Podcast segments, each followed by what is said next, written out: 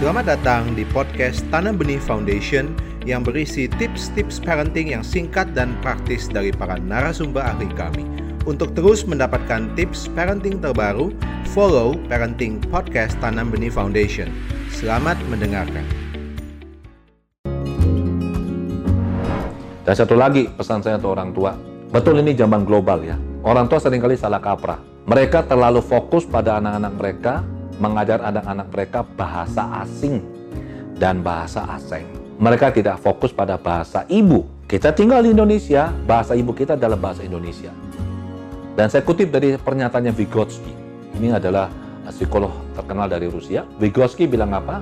Untuk mengembangkan kemampuan abstraksi, kemampuan berpikir seorang manusia ini harus lewat bahasa.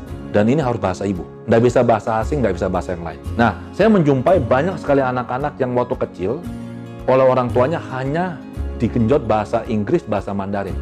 Bahasa Indonesianya nggak bagus.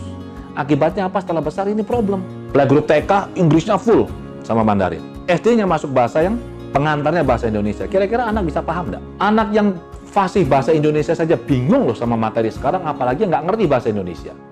Dan bahkan ada teman saya yang bilang, anak saya sekarang saya leskan bahasa, bahasa apa? Bahasa Indonesia. Nggak keliru saya bilang. Kalau les bahasa asing-asing, oke ini bahasa Indonesia, nggak masuk akal. Jadi dengan kita punya fondasi bahasa yang bagus, bahasa Indonesia harus bagus benar, ini untuk mengembangkan kemampuan abstraksi kita, Barulah setelah itu sambil jalan, bahasa lain itu ditumpangkan di atasnya. Jangan dibalik. Bahasa Indonesia adalah bahasa ibu. Ini bukan masalah nasionalisme. Ini masalah psikologi. Kita tinggal di Indonesia, kita bergaul dan kita berkomunikasi dengan bahasa Indonesia, bukan pakai bahasa Inggris. Oke lah, kita berkomunikasi dengan bahasa Inggris, ini pun hanya dengan teman-teman tertentu, terbatas benar nggak? Nggak semua.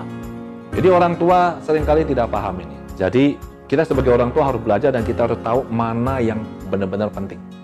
Ini yang kita pegang. Yang nggak penting, udah tinggalkan. Anda baru saja mendengarkan tips parenting dari Tanam Benih. Ingatlah bahwa perubahan kecil sekalipun bisa berdampak besar. Follow podcast Tanam Benih untuk ide-ide parenting lainnya.